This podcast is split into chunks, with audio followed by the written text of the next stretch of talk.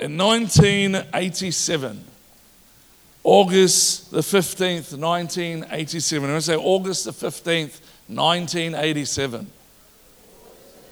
There's, there's a man called Howard Schultz who had to make a decision about what he was going to do. He currently was in a good job where he was earning a salary of $75,000 a year and really enjoyed his job, or he had the opportunity to pay out $3.8 million for a few coffee shops with a really weird name called Starbucks.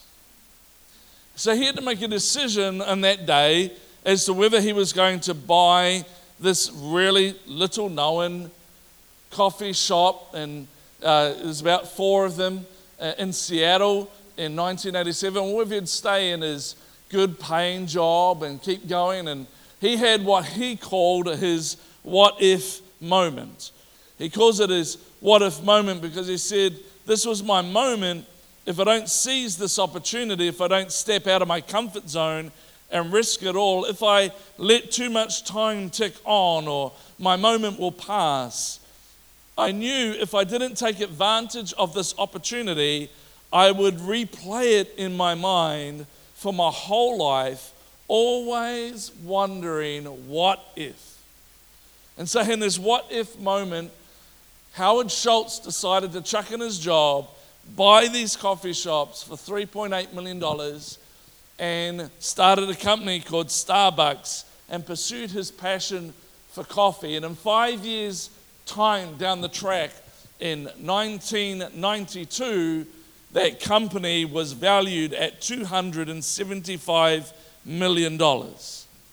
Not bad investment, 3.8 million turning into 275 million in five years. Uh, do I have any takers on that this morning? But he had a what if moment. He had to make a decision. Is he going to step out and take a risk and get $3.8 million worth of debt, or was he going to stay comfortable in a $75,000 a year job? I, I think that they said last year they estimated that Starbucks sold 4 billion cups of coffee last year. And people think it's money that makes the world go round. It's no matter what you feel about Starbucks, it is a success. Now, I know the coffee is average. But when you're in America, it's good because America can't do coffee. So there we go. And, and they reckon there's 4 billion cups of coffee last year. But the thing is, is all that success, the 275 million that it was worth five years later, the 4 billion cups of coffee that they sold last year, all of that and every sip of Starbucks coffee will always trace its way back to Howard Schultz' what if moment. What if this is what I meant to do? What if this is the right thing to do? I, I want to ask you this morning what's your what if in your world? What, what gets you up in the morning? What keeps you up late at night? What breaks your heart or what makes your heart skip a beat? What puts a smile on your face or what causes you to shed a tear? Because I would like to suggest to you that the answer to all of those questions is probably something that's leading you to what your what if is. The thing that it is that God's called you to do. And my prayer is that through this series, that you'll find your what if. That you'll find the, the what if moment, as Howard Schultz found in your world, where you take the step and you take the risk to step out and see what God's going to do with your life. And so, over the next four weeks, we're going to cover four ifs. This week, we're going to cover our if only regrets. You know, the if onlys. You know, where you look back in life and go, if only, if only, how do we deal with our if only regrets? Second week is our as if faith. Fourth week is what if dreams. And the last week is no ifs, ands, or buts about it, courage. And we're going to go through all and we're going to look at the different ifs of part of our world. And we're going to kind of go through Romans chapter 8 as we look through that. But if you stop and think about everything that's happened in your life, or everything that has or haven't happened or anything that's really even happened in the world, all of it starts with an if. From the internet to iTunes is a what if moment, isn't it? What if we could do this? What if we could do that? If actually has an incredible power in our lives. They all began with an if. In fact, there are 1,174 scriptures in the Bible where most of them have a if moment in it. For example, if my people would pray and turn from their wicked ways, then I would hear from heaven and I'd heal their land. If you bring all the tithes into our storehouse, I'll look after your house. If there's a whole lot of ifs all the way for if you draw near to me, I will draw near to you. There's a whole lot of power in that word if when you look through scripture and we look for our lives. And so, all that really stands between us and our current situation and possibly finding our wildest dreams come to pass is really an if. It's about whether we will step into the if or step away from the if. Are you with me this morning? As we go through this series, I really do want you to read through Romans chapter 8 as much as you can. That they, some scholars call Romans chapter 8 the greatest chapter of the Bible. It's certainly one of my favorite chapters of the Bible. And the thing that I love about Romans 8 so much is that it starts with a big bang. You know, just get stuck in straight on from verse 1. Therefore, there is no condemnation for those that are in Christ Jesus. What a great start. Yeah, there's no condemnation. You don't need to feel guilty or condemned when you're in Christ. You don't have to be like that. It's a great start. Then it has this fairy tale finish in verse 38 and 39 says, For I am convinced that neither death nor life, nor angels nor demons, neither present nor in future, nor any powers, neither height nor depth, nor anything else in all of creation will be able to separate us from the love of God that is in Christ Jesus our Lord. What a great finish. Great start is you don't need to be condemned when you're in Christ. And here's the cool thing right at the end, you discover it doesn't matter what you do, you can't separate yourself from God's love. What a great fairy tale finish. But then it has this in the middle of it. Verse 28 And as we know that in all things, Christ works together for good for those who love him and have been called according to his purpose. What a great, rich chapter. Boom, no condemnation. Bang, you can't be separated from God's love. And hey, just so you know, even if you've made a mistake in your life, God can work it together for good. What a great chapter. And then there's this other part in it, there's this like subplot in it in verse 37 where it says, No, in all these things we are more than conquerors for him who has loved us. But the linchpin in the whole chapter, the linchpin verse is in verse 31, and it says, What then? What then? When we consider all that has just been said, what then shall we say in response to these things? If God is for us, if God is for us, who can be against us? If God is for you, what can be against you? If God is for you in your what if moment, what is against you? Because your answer to if, the if in that scripture, if God is for us, is actually a game changer. Because if in your subconscious you doubt that God has good intentions for you, then your doubts in your subconscious will manifest themselves in a, in a thousand forms of fear. If you don't really believe that God is for you and you have doubts that He's for you, it'll manifest itself in a whole lot of fears in your world. You'll be too scared to take the risk because you'll doubt that He's for you. But if you believe with all your being that God is for you, then it's a game on every single day in every single week of your life because it's like when opportunity comes in front of me, if God is for me, then who can be against me? If God is for me, then who can be against me? It becomes a game changer. All of life is turned into a wonderful what if instead of if onlys. I don't know about you, but I got plenty of if onlys in my life. Is anybody here this morning? You got heaps of if onlys. I, I think about even Trinity and I, as we're, we're going to celebrate 24 years of being married this year, and, and I think back to the kind of money that her and I were first earning when we first got married. And I kind of think to myself, if only we didn't go out for dinner every night of the week. go to the movies three times a weekend. Have weekends away whenever we felt like. If only we saved some of that money, where would we be? You know, you all have if onlys, but the cool thing is, is that I think God wants to turn our if onlys into what ifs. And so, how do we turn those if onlys, those regrets, into what ifs? And a what if means this what if this really happens? What if this is a God thing? What could this look like? What could this be? What if has an excitement to it? It has a future to it. it if only always has a past regret, regret, but what if has an incredible future? They did a survey of people over the age of 60 in New Zealand a long, long time ago, probably about 20 years ago. And they asked if you could do life over again, what would you do differently? And they had these three answers. First thing is, is they would risk more. The second thing is, is we would reflect more. I like that because it's not just all risk, but it's also reflecting. And then the third one is we would do more things that live on after we die. We would do more things that live on after we die. When they asked these people over 60 years of age, those were the three regrets that they had in life. Because they didn't risk enough, they didn't reflect enough, and they didn't do enough things that lived on after they'd gone. What a cool, incredible thing to see that and people reflecting on their lives. And I know over 60 isn't old, but it's still you lived a decent part of your world. You lived a decent part of your life, and your reflection is, man, I wish I, wish I risked more.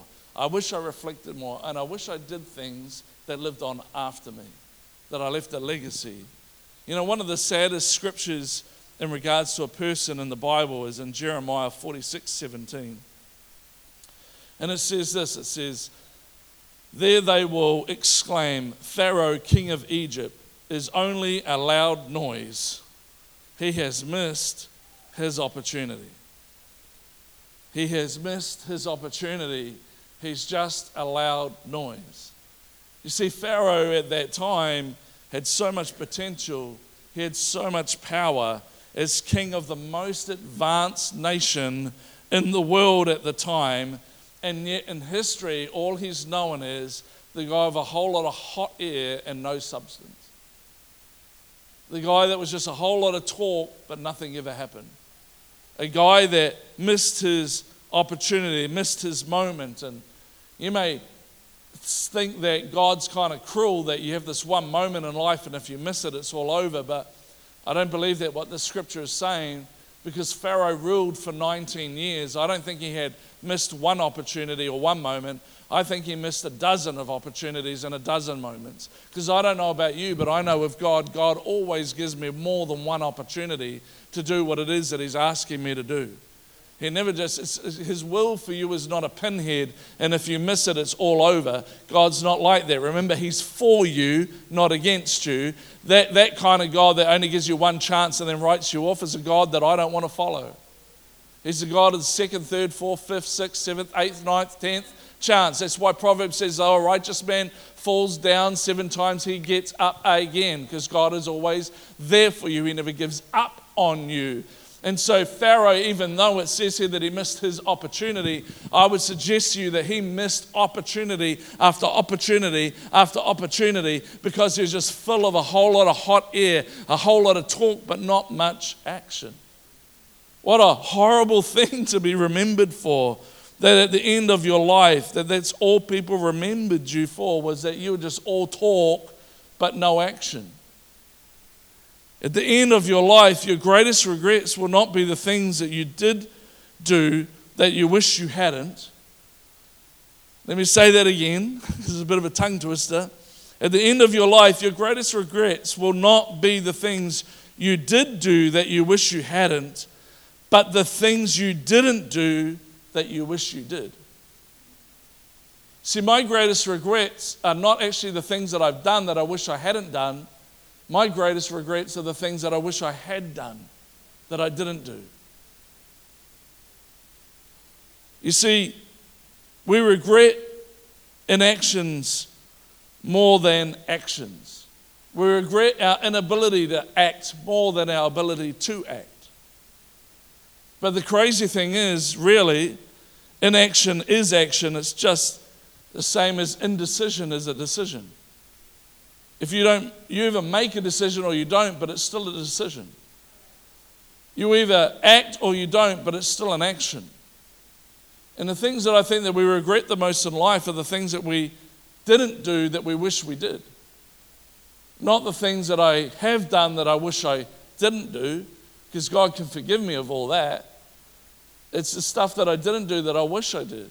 You see, there's two types of sin uh, when it comes to sin. One is the sin of commission, and one is the sin of omission. I just want to teach you a little bit this morning to hopefully help you because I believe that most of our if only regrets stop us from stepping into our what ifs because our if only regrets are about things that we have done or things that we wish we had done that we didn't do.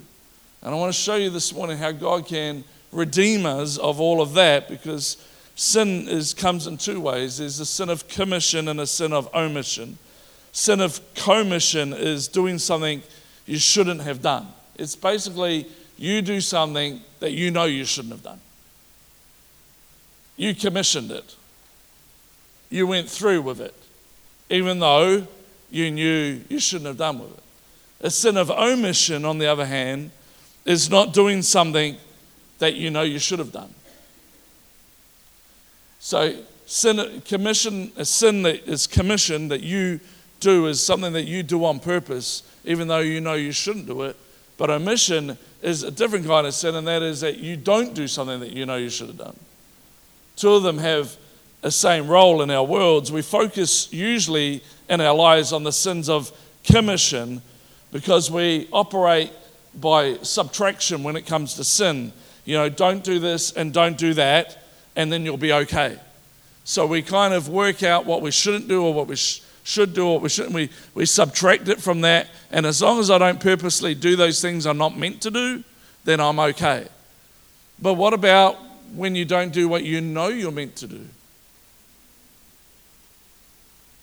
I mean, I, I know I'm meant to I know I'm not meant to cheat on my wife, so if I don't do that, I'm okay. But what about the stuff that you know that you're meant to do that you don't do? That's called a sin of omission. And the problem with operating in such a way of saying, I know what it is that I'm not meant to do, and as long as I don't do the things that I know I'm not meant to do, then I'm okay. The problem with that is this is that you can do nothing wrong and still do nothing right. You can live your whole life, and we know that with the rich young ruler who came to Jesus and said to him, I have kept the law. I have done everything that you told me to do. Jesus never said to him, No, you hadn't. But then he turns around and says, um, Oh, why don't you go and sell everything you have and give it to the poor? And the rich young ruler walks away from him because he can't do that. You see, he could do the sins of commission, keep the rules, but he had a sin of omission. He was hoarding his money upon himself instead of helping the poor and the needy.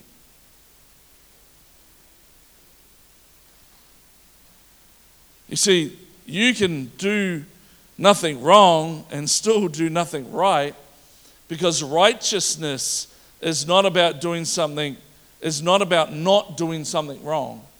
Righteousness is not about living a life where you don't do something wrong. Righteousness is about doing something right. Righteousness is not about living a life where you never do anything wrong. Righteousness is about living a life where you do what's right. What's right. It's not just about resisting temptation, it's about doing something with your life. It's faithfulness. It's, it's, it's, it's not just holding on to the fort, but going after the God ordained risks, the God ordained opportunities. It's about pursuing God ordained dreams. At the end of the day, it's the sins of omission that grieve the heart of Father God the most. The things that we know that we should do, but we don't do. The things that He's called us to do, the risks that He's asked us to take, but we don't take them. Those are the ones that we regret. Those become the if only. If only I did that. If only I did this. They become the ones that we regret the most. Because the sin that I do, that I know I shouldn't do, but I do do, I get, I, I, that's easy. I can just go to God and ask for forgiveness for that. And you can ask God for forgiveness for the omission of sins as well, but you can't go back and change the opportunity. You can't go back in time. Oh, if only 10 years ago, you can't do that. And I think that's why we live with so much regret because, because when I do something I know I shouldn't do, I can get forgiveness for that in the moment, and I can get forgiveness for even not doing the things that I know I should have done. But I can't go back 10 years ago and change my decision. And so it becomes a regret.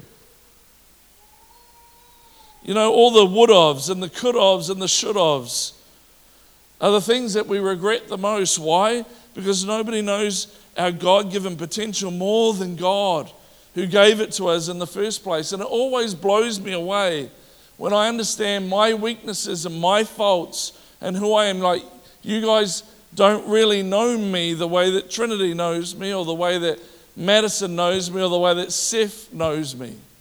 You don't, you don't really see that side of me. You get a false impression of what I'm really like.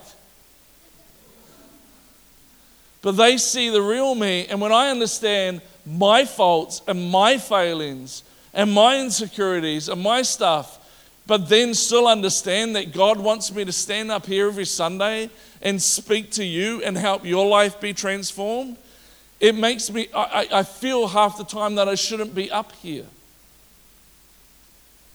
because of what I have done. Are you hearing me this morning? But you know that nobody knows the potential of your life or my life more than God does. And nobody knows the decisions you're going to make in your life like God does. And God chooses you to do what He's asked you to do in spite of the fact that He knows the decisions you're going to make. He knows the sins of commission and the sins of omission that you're going to make in your life, and yet He still calls you. What if? What if we did this? What if we did that? What if we? You see, potential is God's gift to us. Making the most of our gift, making the most of our potential is our gift to God. You see, God gives us potential. He gives us potential to change the world. That's the gift that He gives us. But the gift that we give back to God is making the most of our potential. It's the sins of omission that causes us our greatest regrets. Now, I say all that to say this because it's the if, it's the if onlys that we're talking about here. And I believe that God wants to turn if onlys into what ifs. But I think we have to understand something first and foremost, which Romans starts with in chapter 8, verse 1, where it says, Therefore, there is no condemnation for those that are in Christ Jesus. If we don't understand this scripture, then we can't claim that God can work all things together for good for those who love Him and accord according to His purpose. Because the cool thing about God is this my if onlys become what ifs in verse 28. My, my if only regrets, the things that I didn't do that I wish I had done, my Bible says, hey, if you stay on track with Him, even those things, He can work them all out for good. You, you, you think that you're blowing it, but if you'll stick with me, if you can understand there's no condemnation in Christ Jesus, if you can understand what true forgiveness really is, and understand that God won't ever let you down, that God has a plan and a purpose for your life, even before you even lived one, then your if onlys then only become what ifs. Because instead of regret for what I haven't done, I'm now looking forward to the future and going, what, what if? What if he takes that situation and turns it for good? I'm, I'm looking for the opportunity that my regrets can become what ifs, that my if onlys can become what ifs, that God can change the, the, the mistakes that I've made and used it to propel somebody else forward or to propel a situation forward, that my past can actually heal somebody now because I've come through that and now that horrendous life that I came through and the sexual abuse that I suffered and the, abuse from my alcoholic father that I suffered or whatever, I now understand that those don't have to be if onlys. If only I lived in a Christian family. If only I had a dad like my friend's dad. If only I understand that when God gets hold of my if onlys and I submit my if onlys to Him, then they become what ifs. What if God uses the testimony of me growing up in a home with an alcoholic father so I can help others that grow up in a home with an alcoholic father to find Jesus and to find healing and to find deliverance and to find meaning in life? What if the sexual abuse I went through, God takes the if only out of that situation and turns it into a what if, and I'm able to see other people healed and delivered and set free from the abuse that they're suffering? But if onlys can only become what is when we understand what Romans 8 1 really means. Therefore, there is no condemnation for those that are in Christ Jesus. Your sin is not only forgiven, but it is forgotten. It is forgotten. The Bible says that Jesus throws it into the sea of forgetfulness. You sin today, you ask for forgiveness today, and then tomorrow you ask for forgiveness again, and he says, I don't know what you're talking about.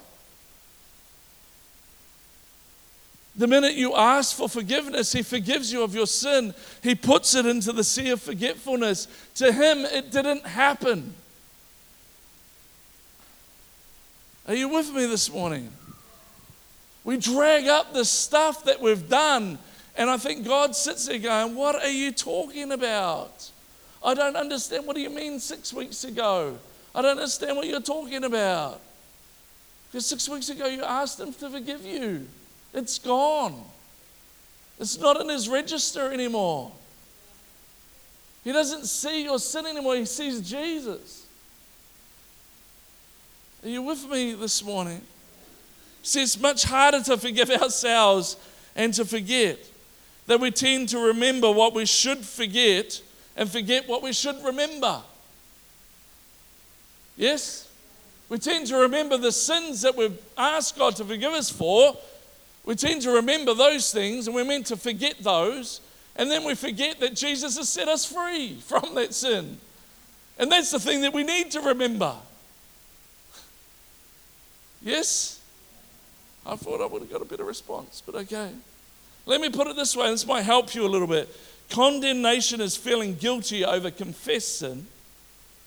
Conviction is feeling guilty over unconfessed sin. See, conviction is not the same as condemnation. Condemnation comes to condemn you about sin you've already confessed of. You're already forgiven of it. That's why the enemy's into condemnation, because he can't condemn you for your future, he just wants to condemn you for your past. But conviction, conviction is a holy thing. Conviction is what the Holy Spirit does. And conviction is when He shows you something in your world that needs to change that you didn't even realize you did. So it's not condemnation. It's like yesterday morning at our house. Um, Trinity was talking to me about something and she asked me a question and I snapped at her. And uh, I didn't need Trinity to tell me that I just made a mistake. First of all, I saw her face. Second of all, I saw Madison's face. And then I had the Holy Spirit go, You better say something real quick, boy. Well, this day is going to go real bad. You know, I, I didn't mean to snap, but I did snap. Conviction said to me, You snapped. So conviction then says, I'm sorry I snapped. All is forgiven, and the day moves on. You see, conviction doesn't leave you in guilt. Conviction just shows you where you've gone wrong, and then you ask for forgiveness, and then the guilt's no longer there anymore because forgiveness has come. Condemnation would come along and say, Well, you shouldn't have spoken to her like that. And, and you know, and, and now what happens is, you know, reason why you had to cook dinner last night is because of what you said to her yesterday. And she's making you pay for it. And she's going to punish you. And, and if you think that you're going to get a twinkle from her eye tonight, you've got another thing coming because you did that to her this morning. Well, no, that's how condemnation works. But conviction kicks in and says, I'm sorry. and then forgiveness is done, and then it's done. Oh, it's gone a little bit quiet here because there are some people, some people in their marriages that think that once somebody said sorry, that you don't let it go. You hold on to it into your back pocket for when they do it the next time. And I can pull out the report card. Three weeks in a row now you've done that. No, no, no, no. Jesus doesn't operate like that. Jesus doesn't remember the first three weeks because you've, you've asked for him to forgive you. Conviction is good, condemnation is bad. We need to tune into the convicting voice of the Holy Spirit and we need to tune out the condemning voice of the enemy. The voice of condemnation is meant to discourage and disillusion you because it will. It'll tell you, you can't do that. You can't be what God's called you to be. It keeps reminding you of stuff that God has forgiven you of. And you've got to turn around and say, no, no, no, no. My sins are nailed to the cross. My sins aren't nailed to me. My sins are nailed to the cross. My sin, Jesus says that He took on the sin of the world upon Himself. My sins aren't on me, the sins are on him, nailed to the cross. The key to overcoming our only regrets is the gospel. In 2 Corinthians 5.21 it says, God made him who had no sin to be sin for us, so that we so that in him we might become the righteousness of God. Here's the deal. The moment you confess your sin, our sin debt is transferred to Jesus and our debt is paid in full. Our sin no longer exists once we confess, once we ask for forgiveness. But here's the cool part there's a second part to the transaction. That as soon as your sin is forgiven and your debt is paid, it says that all of his righteousness gets credited to your account. And then God says, Now we're even. Now we're even. I'll take your sin, you can have my righteousness, and we're all good now. We're even now. Come on, if you don't understand God's forgiveness, if you don't understand how this works, you'll live in condemnation because you'll live your whole life if, in, in if onlys. Because I've done this in my past and I've done that in my past and I've done this in my past. And God goes, What do you mean? I've got that. That's my debt. I paid it in full. The only thing you carry around now is the righteousness that I exchanged for that. Come on. You got to stop beating yourself up. Stop putting yourself down. Stop the enemy by saying, if only you had been a good kid, if only you had done this, if only. No, no, no, no, no, no. I don't have to worry about my if onlys because the Bible says that He became sin for me, so I don't have to, but He then gave me His righteousness so that I can be that.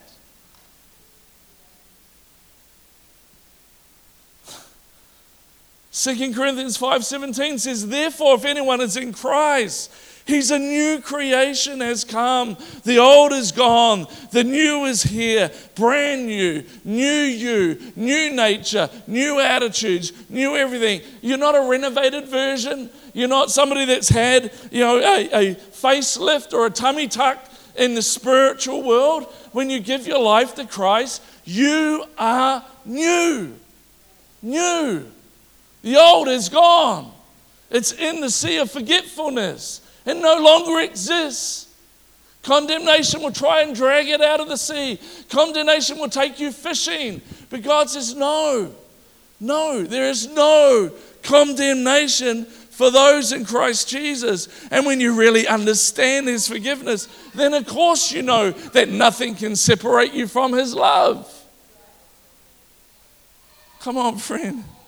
Salvation completely clears our history. It's no longer there. You're new. You're brand spanking new. And I just want to finish on this this morning. Lamentations 3 22 to 23. I want to help you to understand how this really works in your life. It says this in the message version God's loyal love couldn't have run out. I love that. God's loyal love couldn't have run out. It's impossible. How could it run out? His mercies couldn't have dried up. They're created new every morning. How great is your faithfulness? I love that uh, uh, hymn.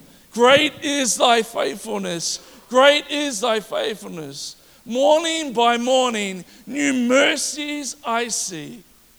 What a great hymn. What a great thing. His love can't have run out, His mercies can't have dried up. They're new every single morning. Great is His faithfulness.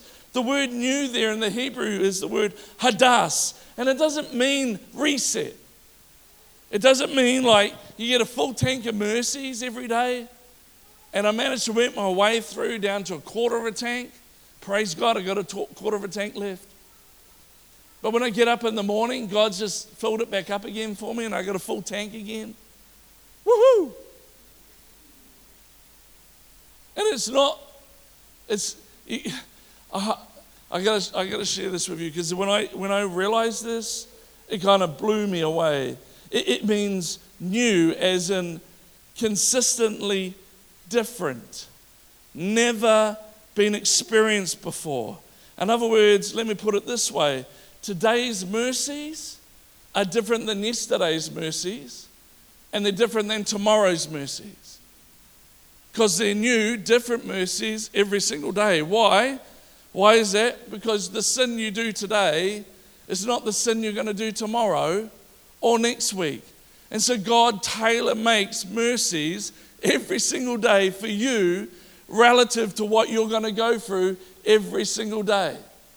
Come on, like get this on the inside of you and understand something. It's a new strain of mercy every single day. Never have you had that mercy before, and never will you have that mercy again. Why? Because you didn't sin today the way that you're going to sin tomorrow. I've lived 16,180 days so far of my life, and I have had 16,180 different mercies in my life because they are new every single day. The only way that I can kind of get you to comprehend this is that the, the commentaries around this scripture says this. It's like snowflakes. There's only ever one. It's, there's never two snowflakes the same. They're always different. There's never been two snowflakes in the whole entire universe and all the time that we've existed. Every single snowflake is completely different to the other. And the commentary says this that his mercies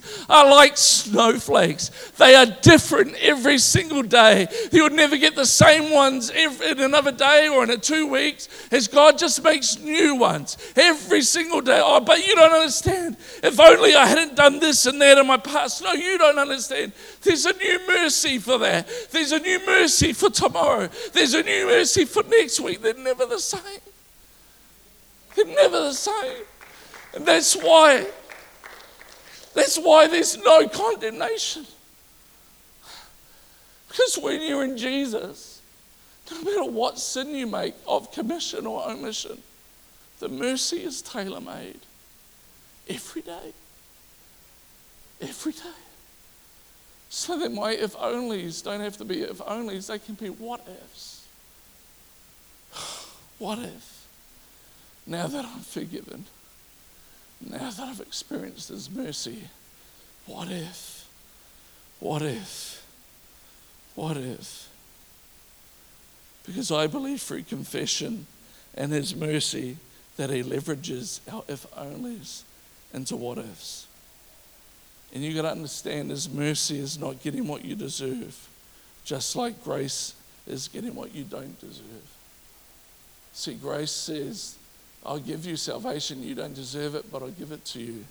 And mercy says, You're not going to get the punishment that you deserve because I've created a new mercy for you today. It's like snowflakes, never the same. And I want to tell you this morning that the only regrets you will ever have in life are the regrets you don't give to God.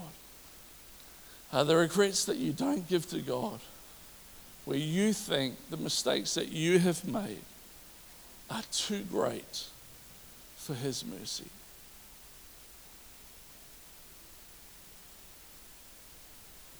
God is just so flippin' amazing.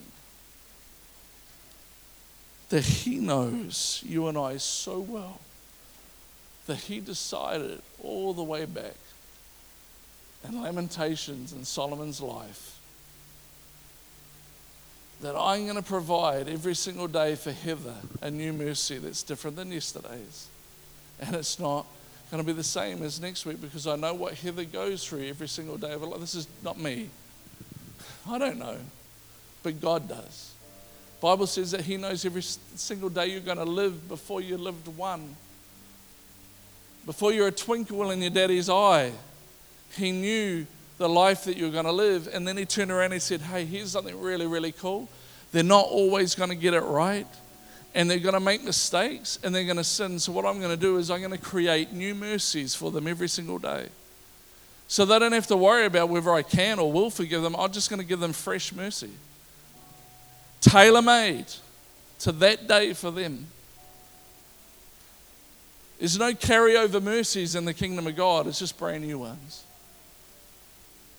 It's not like a mobile phone company where you try and save your minutes so you can carry them over into the next month in case you need more. You don't have to save His mercy in case you need more for tomorrow. He said, No, no, no, no, don't worry about that. I'll just give you new ones. New ones, brand spanking new, tailor made. So you can walk into your world, and every time God gives you an opportunity or presents something before you, then your response can be, what if? What if I take this step right now and pursue this God ordained moment? What if? You don't have to go if only because mercy's covered the if only. Tailor made. Tailor made mercy for your if only so that you can always step into your what ifs. Or just close your eyes just for a moment this morning. I, I hope that I have communicated